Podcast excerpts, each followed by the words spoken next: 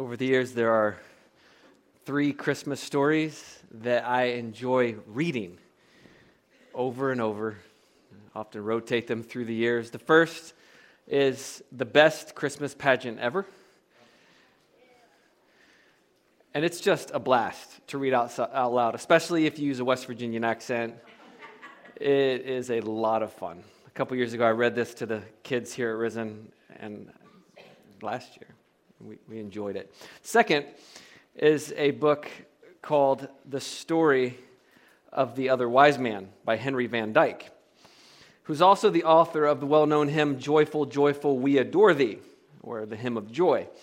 And it's the story of a fourth wise man who missed the initial journey of the three, and he comes along behind, uh, and he just spends his life searching for Jesus until the end of his days come. And I won't give you the ending, but it gets me every time. Every time. The third uh, is Papa Panov's Special Day by Leo Tolstoy. And this is a abridged version for kids, but I love Papa Panov. He's a Russian shoemaker, lives in a little village. He's known by the villagers, they love him. And it's Christmas Eve, and Papa Panov, who's usually jolly, he just feels a bit sad. He's down. His wife has been gone now with the Lord for many years, and his children have their own families and they're far away, and he's just lonely. He gets a cup of coffee and he sits down in a chair and he starts to read the Christmas story. As he starts to muse on what he would have done to help the baby Jesus if he had been there. Papa Panov dozes off. He hears a voice, Papa Panov, Papa Panov. He's like, he says, You wanted to see me. I'm going to come and visit you today. Stay awake, be watchful. I will come. And Papa Panov is like, Was that Jesus? Like, and puts on a pot of coffee. Part of why I love Papa Panov. He loves coffee. Um, and he stays awake. And it's the, the story of, of the people that he meets through the day as he awaits the visit from Jesus. I'll save the ending as well. Great stories.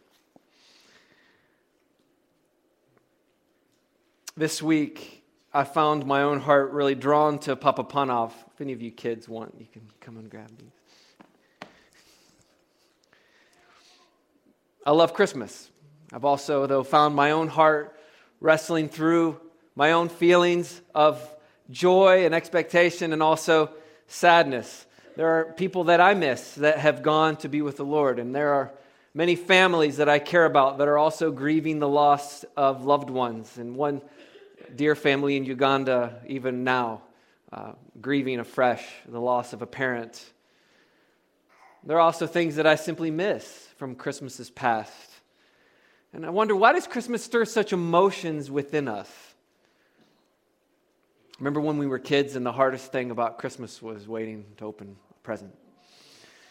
And of course, each one of us in this room, we have different Christmas memories.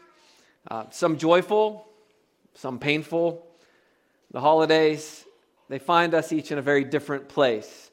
But no matter where you find yourself, whether it's in the hustle and the bustle of the season or simply in the battle of the human heart, how amazing would it be if, like Papa Panov, we would simply be visited by Jesus? Because that is what Christmas is about. It's about our Emmanuel, God with us, the God who comes and visits. He comes and dwells among his people. It's about the giver becoming the gift. And of course, our, our own joyful response and our joyful giving of gifts to one another. And this is what our hearts long for. This is what we were made for more than presents or meals or even family, past and present. We were made for a longing for God Himself to come and meet us and fill us and satisfy us in our joy and in our grief. And that's the great joy of Christmas. As we come into God's Word this morning, we're going to focus on Luke's Gospel. So you can turn to Luke. We're going to see through Luke's eyes the Christmas narrative that God has indeed visited you and me. And in his tender mercy, he makes himself known to us. He calls each of us to behold him, to respond to him in adoring worship. Because as we heard last week, he is the God who visits his people to keep his promises for our eternal joy. And this week we just flesh that a little bit more and say that he is the God who visits and redeems his people. He's the God who visits and redeems. And he does this as we behold and make known the glory of Jesus. Please pray with me as we come to God's word. Lord, we come to you in the name of Jesus and through him. You're the God who has come to us. You're the God who invites us to behold you. Lord, we need you this day. And God, you know the needs in our midst. Even as we read those great words from Isaiah, you know the hearts that, that need bound up, the prisons that, that need released. Lord, you know the, uh, the joy and the sorrow. You know the hope before us. And and the struggles within us.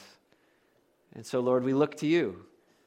And we pray that your word would refresh us. We pray that we would be washed in the great uh, good news of your story and what you've done. We pray that you would draw our hearts together as one, as a family here, as a body before you, that we would build each other up in love. We pray for eyes to behold you this day for the glory of your name. Amen. Amen. Last week, Pastor Peter led us on a journey really through Genesis 21 and the incredible, laughable birth of Isaac.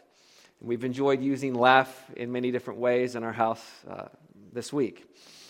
Uh, and really just seeing that story as the sweet culmination of, of 30 years of pain and promise.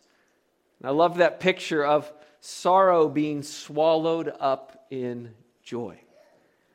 And in that, we saw that no matter where we are today, no matter where this moment finds us, there is hope that the cycle of pain and promise will indeed one day come to an end.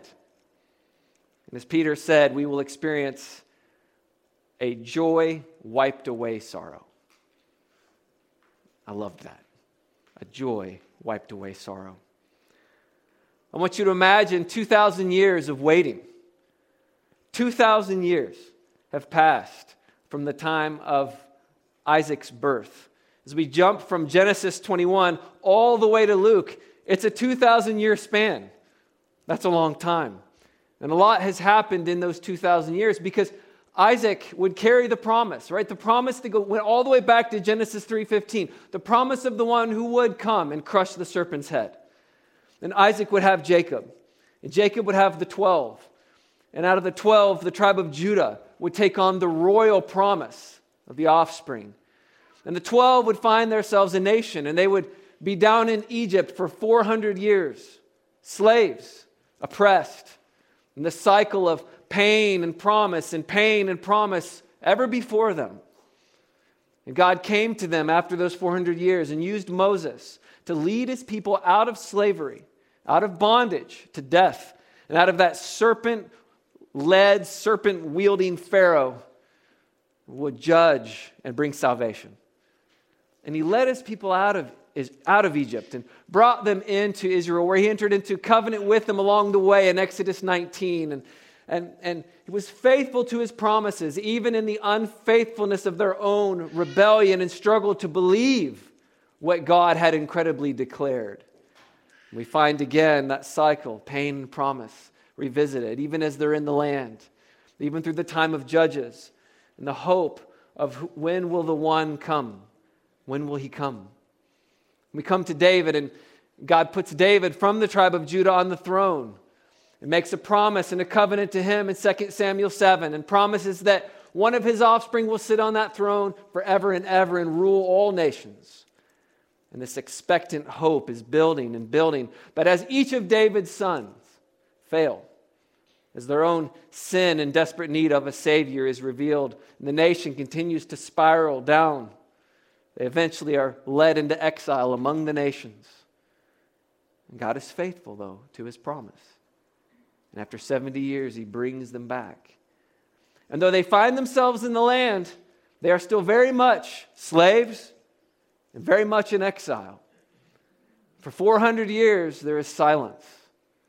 And after the prophetic words of Malachi, there is no more word. And so, those 2,000 years from Abraham to this moment feel so long as the people have waited and waited and waited.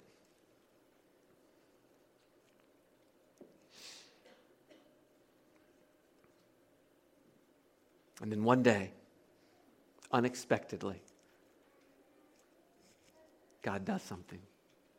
We find our story in Luke chapter 1, where Luke begins his gospel with a priest who's appropriately named Zechariah, which means God remembers. And this Zechariah has a wife who is also of the priestly line of Aaron, and her name is Elizabeth, which can be translated God's promise. I like that. God remembers God's promise. Very appropriate beginning for this gospel as it picks up after this silence and after all of these years of waiting and waiting and waiting. God has not forgotten. God is present. God is orchestrating something beyond their imagination. And he kicks off this great uh, story by coming and appearing to Zechariah. Zechariah and Elizabeth both loved God. They walked before him blamelessly. It says they kept his law. But Luke tells us in verse 7 of chapter 1 but they had no child because Elizabeth was barren and both were advanced in years. Does that remind you of anyone? Genesis 18:11. You know, it's so good that we've been in Genesis. I love seeing these things tie together. Remember Genesis 18:11, God said, uh, "Now Abraham and Sarah were old, advanced in years. The way of women had ceased to be with Sarah. And here we come into a couple that has no child. She's barren and they're advanced in years. And really, the idea is that she is beyond childbearing years, very similar to Sarah. You get the same kind of impossibility. And here is Zechariah now introduced. He is serving as a priest before God, and his division was chosen by Lot. He was chosen by Lot to enter the temple and to burn incense. We find that in verse 9. One commentator just drew out the little point that there were about 18,000 priests serving uh, within the temple area uh, at different times. And so, you know, even if, you're, if, if a name was chosen by Lot once a day, you're talking about once in about 50 years, you might get to go into the temple. And so it just so happened, and those are those great, you know, just so happens. Right? As God is directing, God is working, and, and God has purposed this moment for Zechariah to come in to the temple. the text says in verse 10 that the whole multitude of people were praying outside. And for Luke, this is really important because he loves to draw attention to when God's people gather to pray, something's going to happen. And so, as the text has already hinted, something's going to happen. Peter told us that often when a narrative starts with they're barren, we're expectant. Now we're expectant because we have a praying people. And as Zechariah is in the temple, an angel of the Lord appears to him on the right side of the altar of incense. Verse 12 tells us that Zechariah was troubled when he saw him, and that fear fell upon him. You can kind of get the idea. It's, whoa, I, I, am I a dead man right now? but that's not God's purpose for Zechariah. And the angel says to him, Do not be afraid, Zechariah, for your prayer has been heard. I like that because we don't know when Zechariah had prayed says, Your wife Elizabeth will bear you a son. He had obviously prayed about this, and whether it's been 10 years or 10 minutes, we don't know. But God has heard his prayer, and God has purposed a plan in response and according to his will. Like Abraham and Sarah, Zechariah and Elizabeth, they've known the reality of pain and disappointment. Right, their entire lives, though, have been building towards this moment. They just couldn't see it. And God cuts through the question of the heart. Like, because you imagine throughout their whole marriage, it, it, they're faithful to God and they're asking, God, why? Why haven't you given us children? Why us? Why, when we have been faithful to you? And of course, the text doesn't say that. Those are just the questions of the human heart. And here, God doesn't answer the why. But do you know what God does? He gives them a very clear unto. And that all of it has been unto something. Because God has been at work through all of the pains and all of the disappointments, and they will have a son. And he will be great before the Lord. he will be filled with God's Spirit, even from his mother's womb. His life will have purpose. He will turn many in Israel to the Lord their God. And verse 17 tells us that this child will go before him in the spirit and power of Elijah to turn the hearts of the fathers to the children and the disobedient to the wisdom of the just, to make ready for the Lord a people prepared. And this is language that takes us back to the prophet Malachi. Again, 400 years earlier. God is now bringing to pass what he has spoken through the prophets. And it's at this point that we expect Zechariah, like Abram, to believe the Lord, right? To, to trust. And yet, that is not what happens. It is here that Zechariah simply says, How shall I know this? I'm an old man my wife is advanced in years. You know, like she's beyond having children. And God simply says, through the angel, the angel speaks, I am Gabriel. I stand in the presence of God. I was sent to, to speak to you and to bring you this good news. And behold, you will be silent and unable to speak until the day that these things take place because you did not believe my words, which will be fulfilled in their time. Perhaps the years of pain and disappointment had brought a bitter root, choking out the hope that would spring forth in faith. Or maybe he's just a practical guy, right? He knows they're too old. It's physically impossible. Either way, God tells us there are consequences for the unbelief. God's going to accomplish his purpose. God is going to bring about his plan, but Zechariah will not be able to speak for nine months. Silence. Nine months of expectant waiting. Right? 2,000 years? 400 years? What's nine months? For Zechariah, those must have been a very long nine months. And it's at this point I want us to just sit on that a bit. How do we respond to the difficult and painful realities that we face? How do we respond when God's word comes and confronts our view of things, our view of a situation, our view of ourselves, our view of others? when hope rises up only to be met with disappointment again and again? We feel like God is withholding from us or that things will never be different? Yet God comes and He offers something beyond what we hoped for, different than what we expect. How do we respond to the incredible truths of the gospel that confront us? I often ask people to read Ephesians 1 and simply take note of what are the hardest truths of the gospel for them to believe. We stand very much like Zechariah. Here is the truth before us. How does it confront our own perceptions?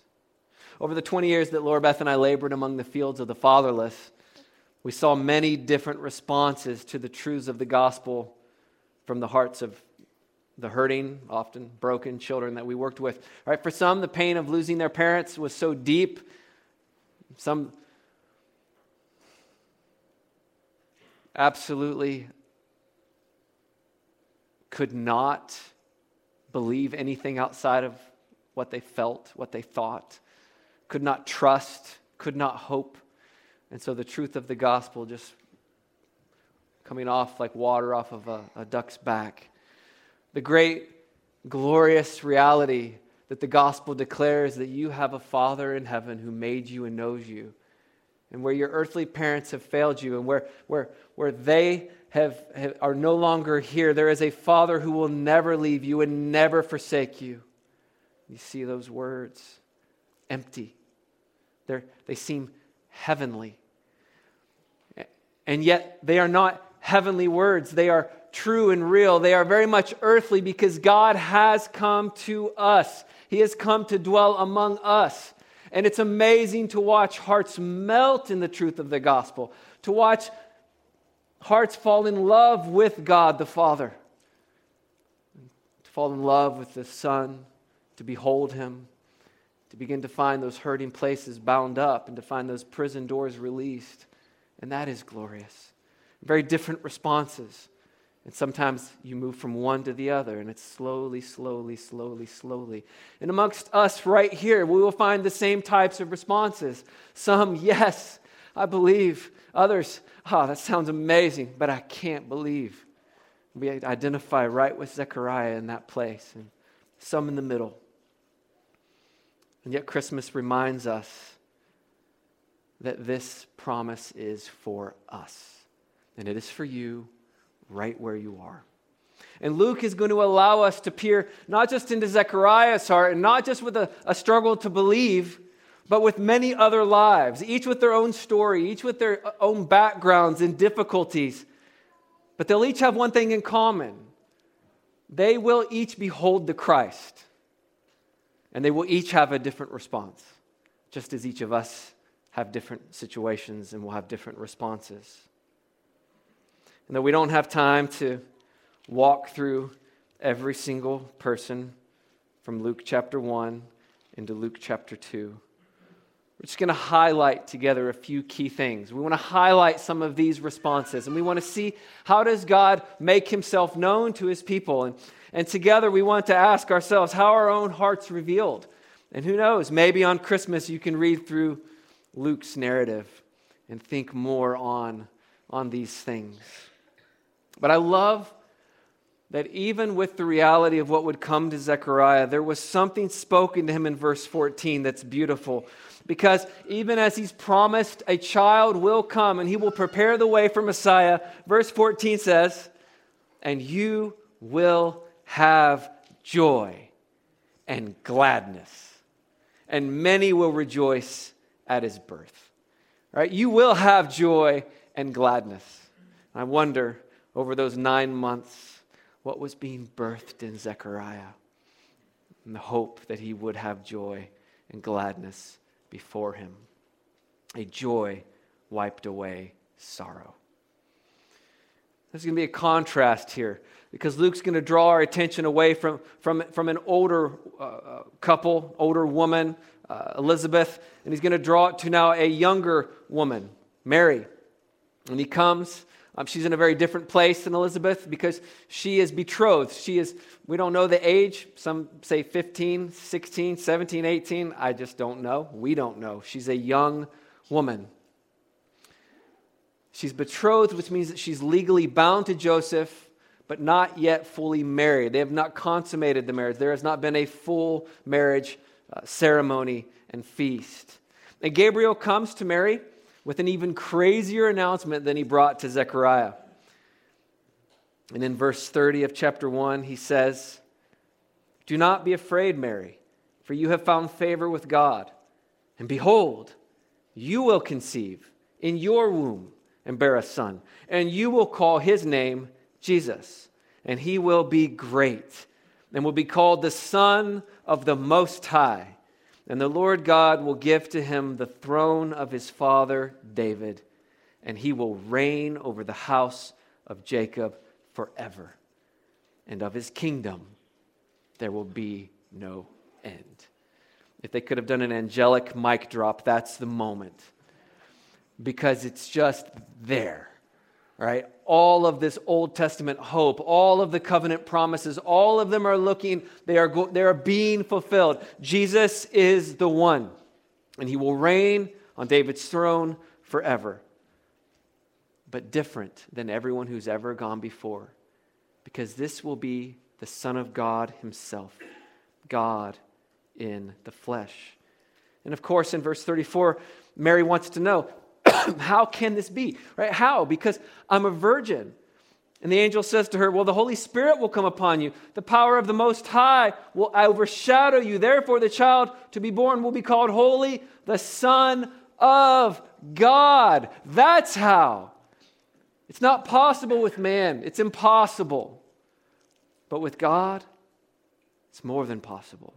And the angel tells Mary about Elizabeth, who, even in her old age, is in the sixth month of her who was called barren. And then I love verse 37 for nothing will be impossible with God. Did you catch that? 2,000 years before, when God promised Abraham that he would bring life out of death, right? A child from a dead womb, he, he said to him, Is anything too hard for the Lord?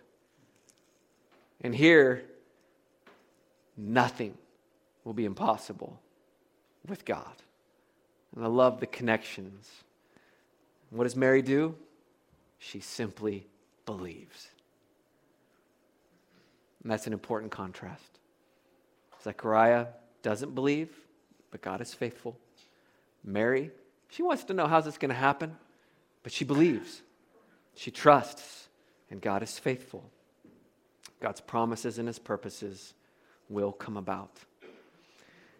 And then Luke takes us on a journey from this incredible announcement a journey of discovery and response. And we're going to see it again now with Elizabeth, and then to Zechariah, and then to shepherds, and then to Simeon, and then to Anna. Just hit some key things from those together. The first response Elizabeth.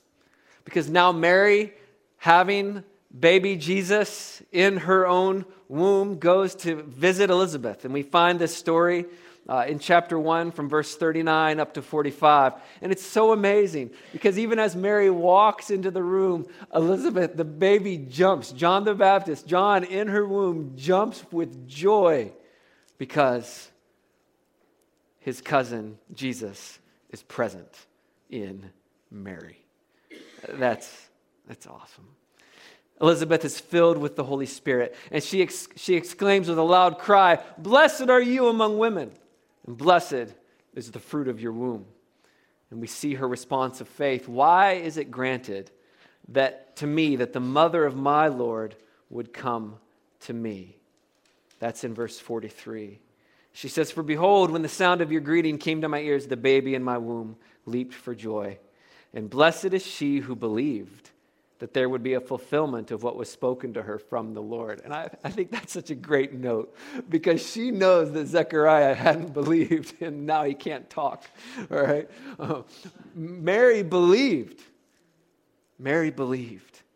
And she rejoices in the presence of her Savior that is present in the womb of Mary.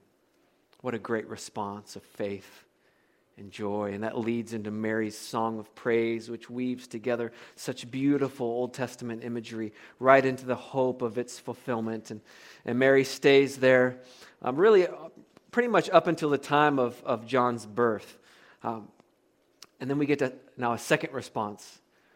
And I'm glad that the story brings us back to Zechariah because he has waited and we want to know what's going to happen, right? How is he going to respond uh, once John is born? And after nine months of silence and after hosting Mary, and he would have known what God had done, when John is born, Zechariah, Luke tells us in verse 67, his father Zechariah was filled with the Holy Spirit and prophesied. So now he's not just going to speak He's going to speak prophetically by God's Spirit. And what a great, uh, beautiful flow from unbelief to belief into prophetic utterance by God's Spirit. And I love it that as, as John is born and Zechariah's tongue is loosed, he proclaims in verse 68 Blessed be the Lord God of Israel, for he has visited and redeemed his people. And he has raised up a horn of salvation for us in the house of his servant David, as he spoke by the mouth of his holy prophets of old.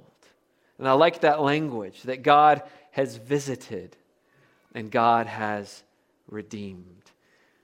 As last week, Peter set that word up so well, didn't he? Right? It's not a visiting, uh, guys, just checking on you. How's it going?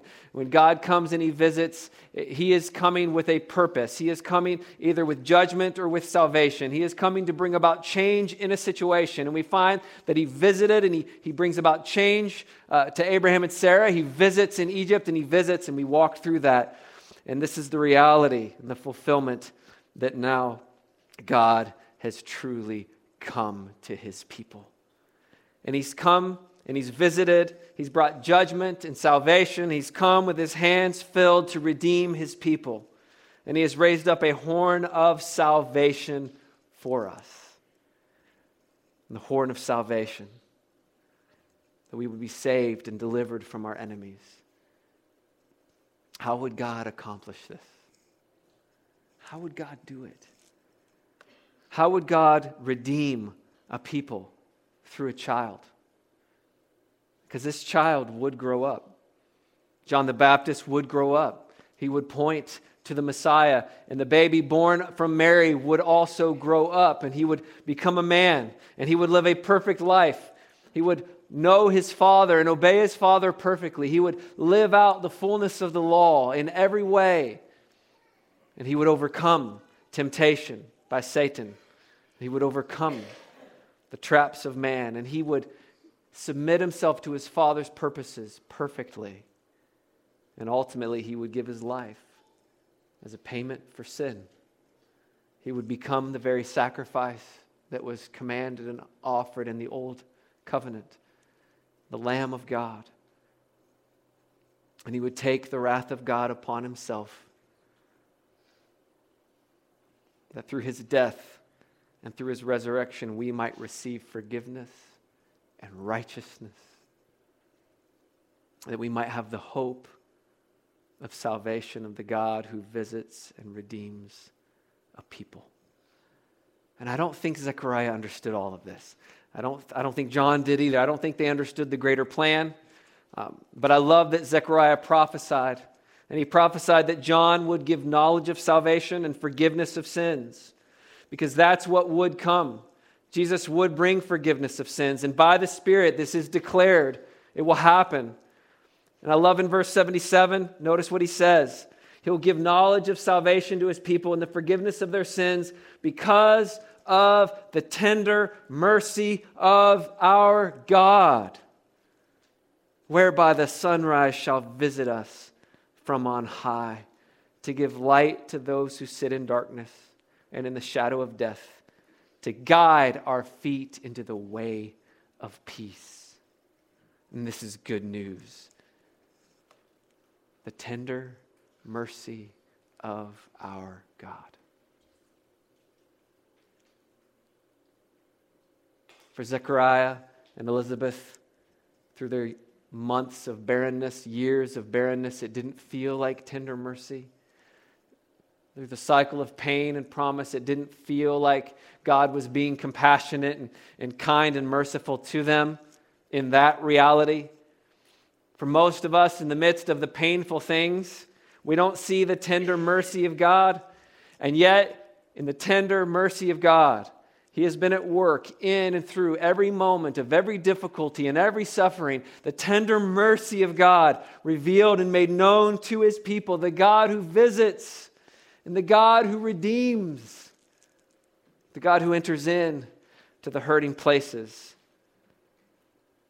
with purpose and for greater purpose and glory How do we respond? Zechariah or Mary? Elizabeth? We get the rest of the story. After Jesus is born, God comes and he reveals himself through, again, angelic host to the most unlikely people. They're not hobbits, they're shepherds out in the field, keeping watch over their flocks by night. And you're talking now the, low, the lowly, the lowest of the low. Um, and yet, incredible promises connected into uh, uh, the shepherds throughout the Old, Old Testament. And here God comes and he reveals himself in a multitude of angels to these daily laborers. I don't know. I picture some old and some young, and that's probably from Uganda. You get, you get really boys and old men are kind of the shepherds um, that are there, and that's just how I picture it.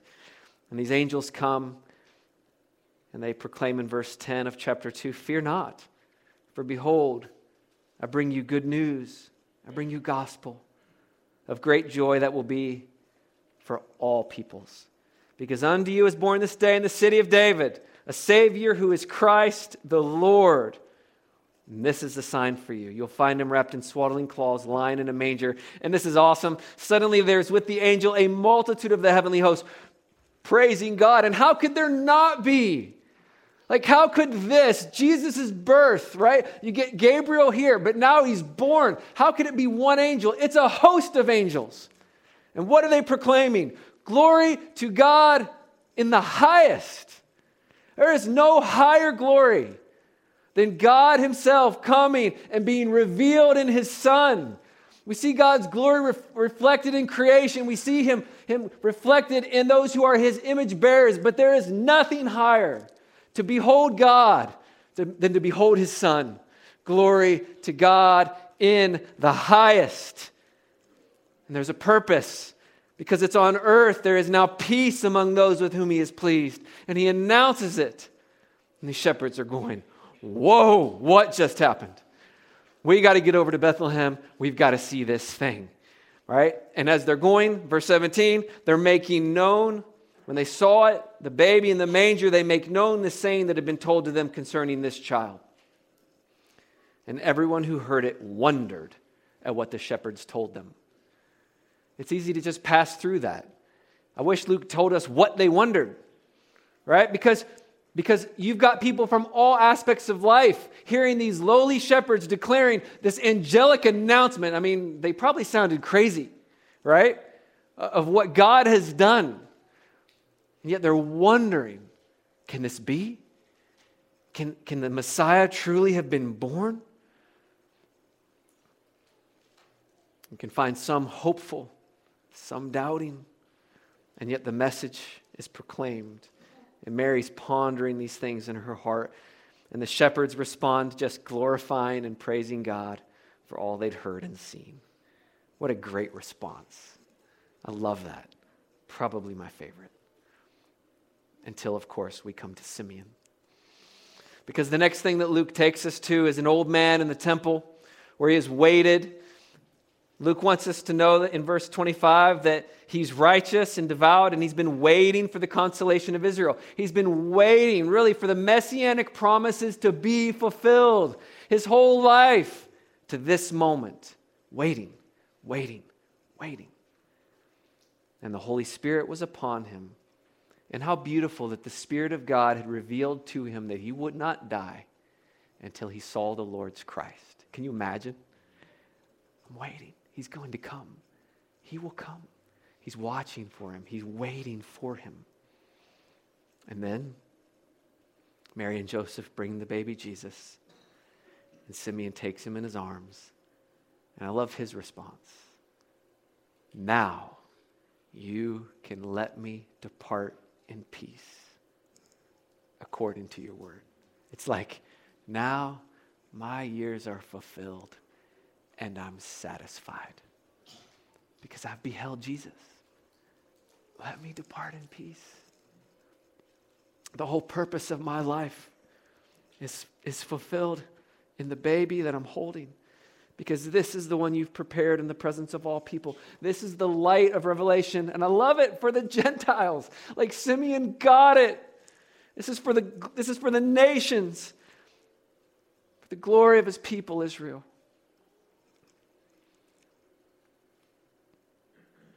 And then he takes us in that same scene, still in the temple, to a widow. She's also old. And the, the, amazing thing about Anna is either she's 84 years old, right? And, and she uh, has been a widow.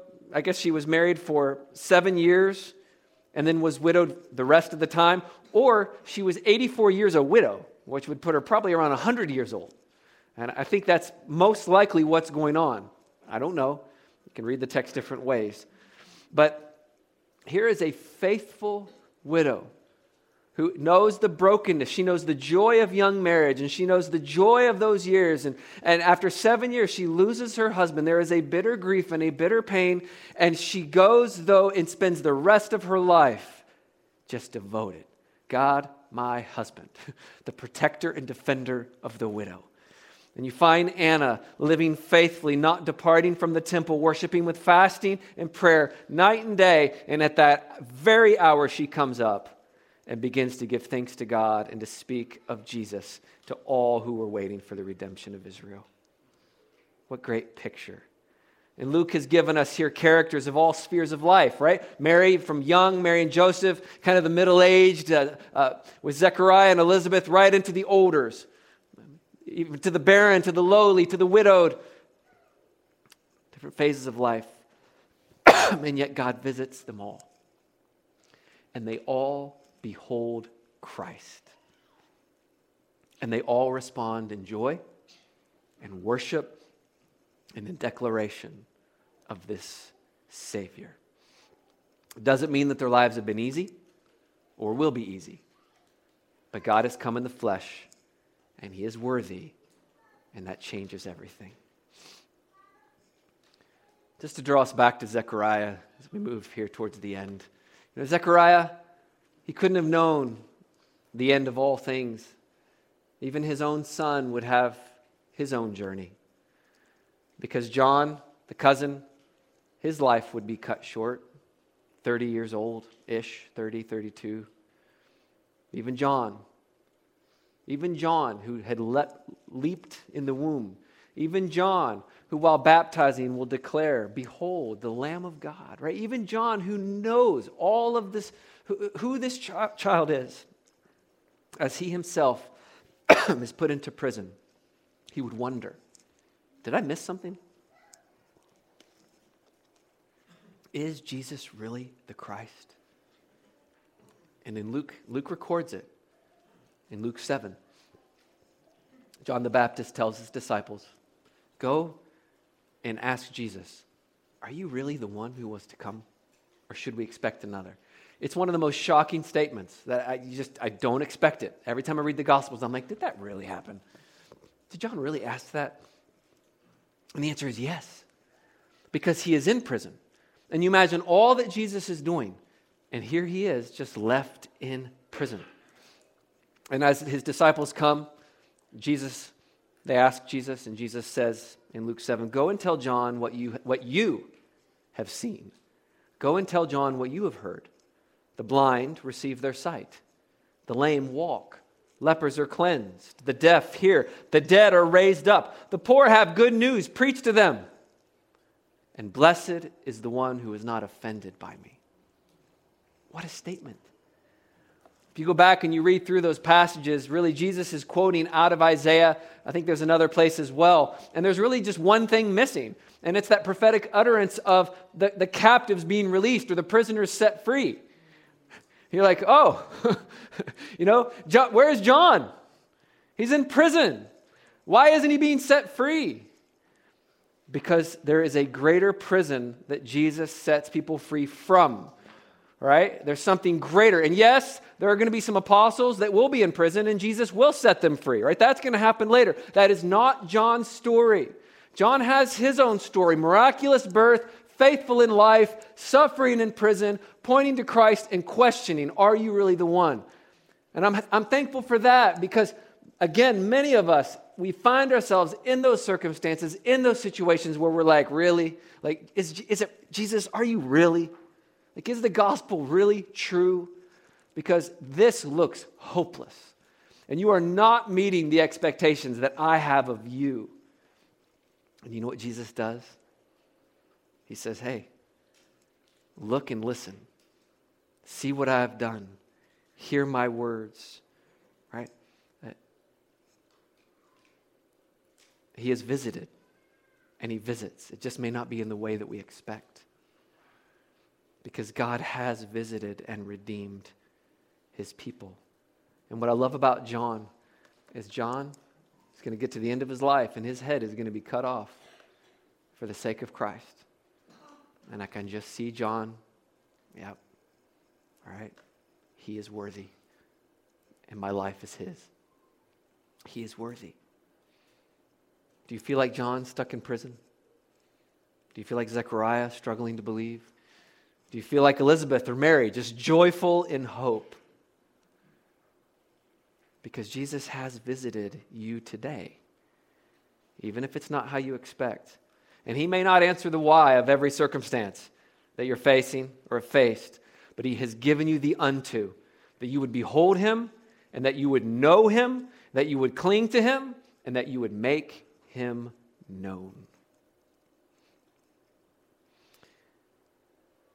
One of my favorite Ugandan stories of, of a heart that believed the gospel, right? In the midst of that, that hard, no, this is too good to be true, and yet